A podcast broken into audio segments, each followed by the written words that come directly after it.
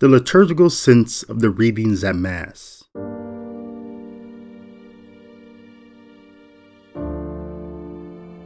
In the Advent season, two of the greatest ideas of our faith, parousia and anameno, collide to create a symphonic explosion of divine truths. Our Lord Christ Jesus' command to wait for his coming is repeated in every divine symphony. Do this in anameno, that is, in perpetual wait of me. Takes on new meaning on the first day of our liturgical year, which happens to be the first day on which we begin our wait for the coming of his parousia, that is, the coming of his presence in the Christ Mass. In this way, we understand that anameno is only possible because of our hope in the parousia. And the parousia is not a shadow that leans over Advent as to diminish its value, but rather, the parousia of the newborn King is a descending light that has come to lift us out of the darkness. The readings for the first Sunday in Advent, year B, strike three vital and essential notes about how the liturgy of the Catholic Mass prepares us for the near coming parousia of Christ, the Holy Eucharist, and a time unknown coming parousia of Christ at the end of this age. It may appear odd to begin the joyous season of Advent with a prayer of lament from Isaiah chapter 63, verses 16 to 17, 19, and chapter 64, verses 2 through 7 in today's first reading. King of Persia, Cyrus, permitted the Jewish exiles to return to Jerusalem to rebuild the temple. However, their return was not as joyous as expected. The city and the temples were in ruins. Their neighbors made rebuilding difficult, and eternal divisions impeded progress. Nevertheless, despite the hardship, Isaiah begins the prayer of lament in verse 7 saying, The loving deeds of the Lord I will recall the glorious acts of the Lord because of all the Lord has done for us. From there, the mood of the remainder of the prayer makes the distinctions between the glory of God and the sinfulness of man. And for this reason, the prophet petitions and at times openly begs for the Lord for his parousia to come among them, saying, Return for the sake of your servants, the tribes of your heritage.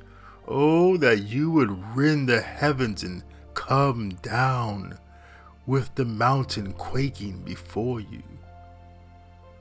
No ear has ever heard, no eye ever seen any God but you doing such deeds for those who wait for him.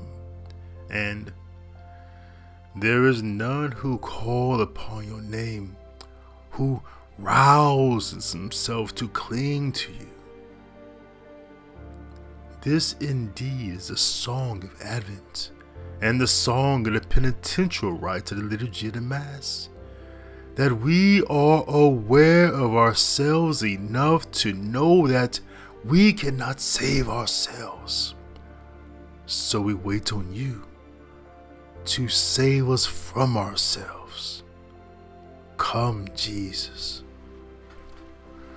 As the prophet Isaiah was mindful of giving thanks to God for the opportunity for the hope of waiting for his coming, so too is the apostle Paul in today's second reading from 1 Corinthians chapter 1 verses 3 through 7, writing, I give thanks to my God always on your account, for the grace of God bestowed on you in Christ Jesus, that in him you were enriched in every way with all discourse and all knowledge, as the testimony to Christ was confirmed among you, so that you are not lacking in any spiritual gift, as you wait for the revelation of our Lord Christ Jesus.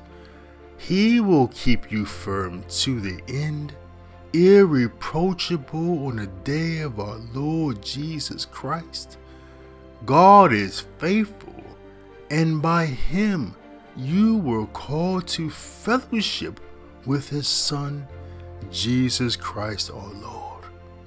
This prayer of thanksgiving reminds us of many prayers of consecration and communion of the priest as we await the parousia, such as, By the power of the Spirit of your love, we may be counted now and until the day of eternity among the members of your Son.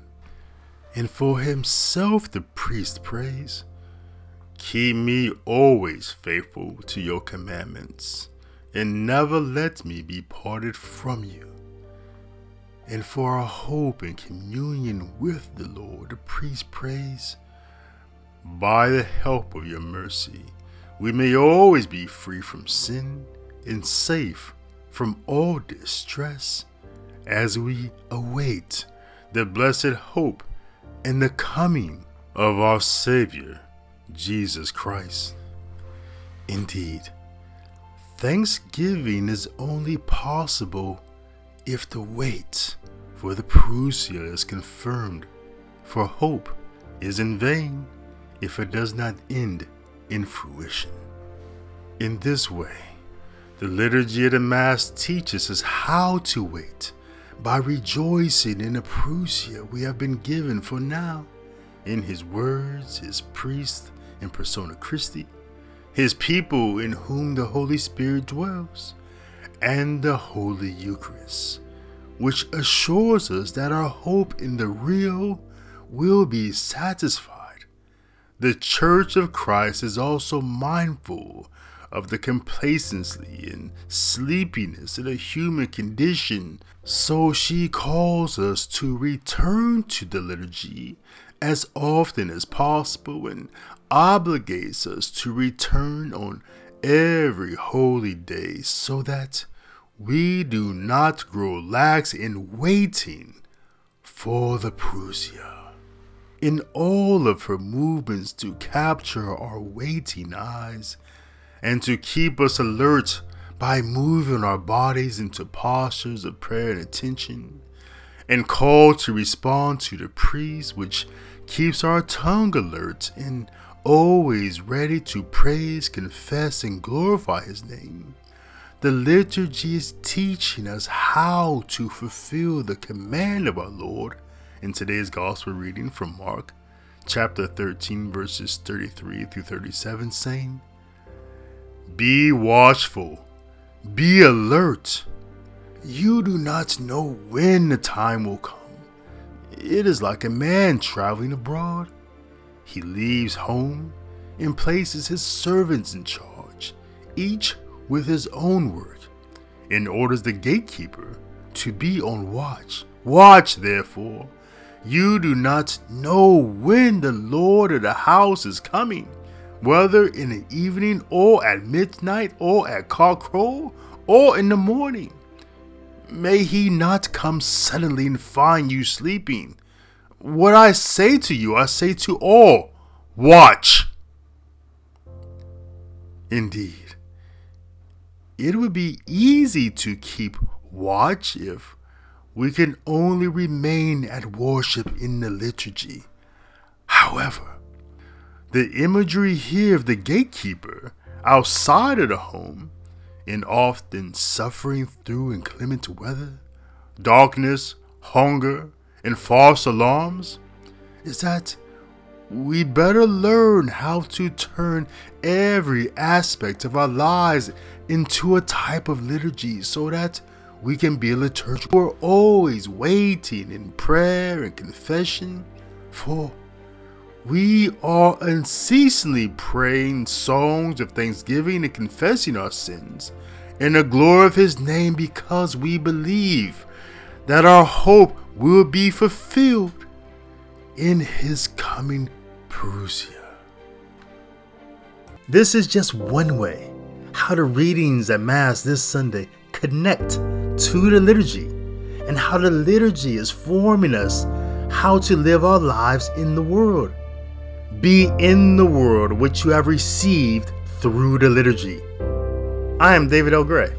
Visit me online at davidlgray.info for more content and context about the liturgical sense of the scriptures.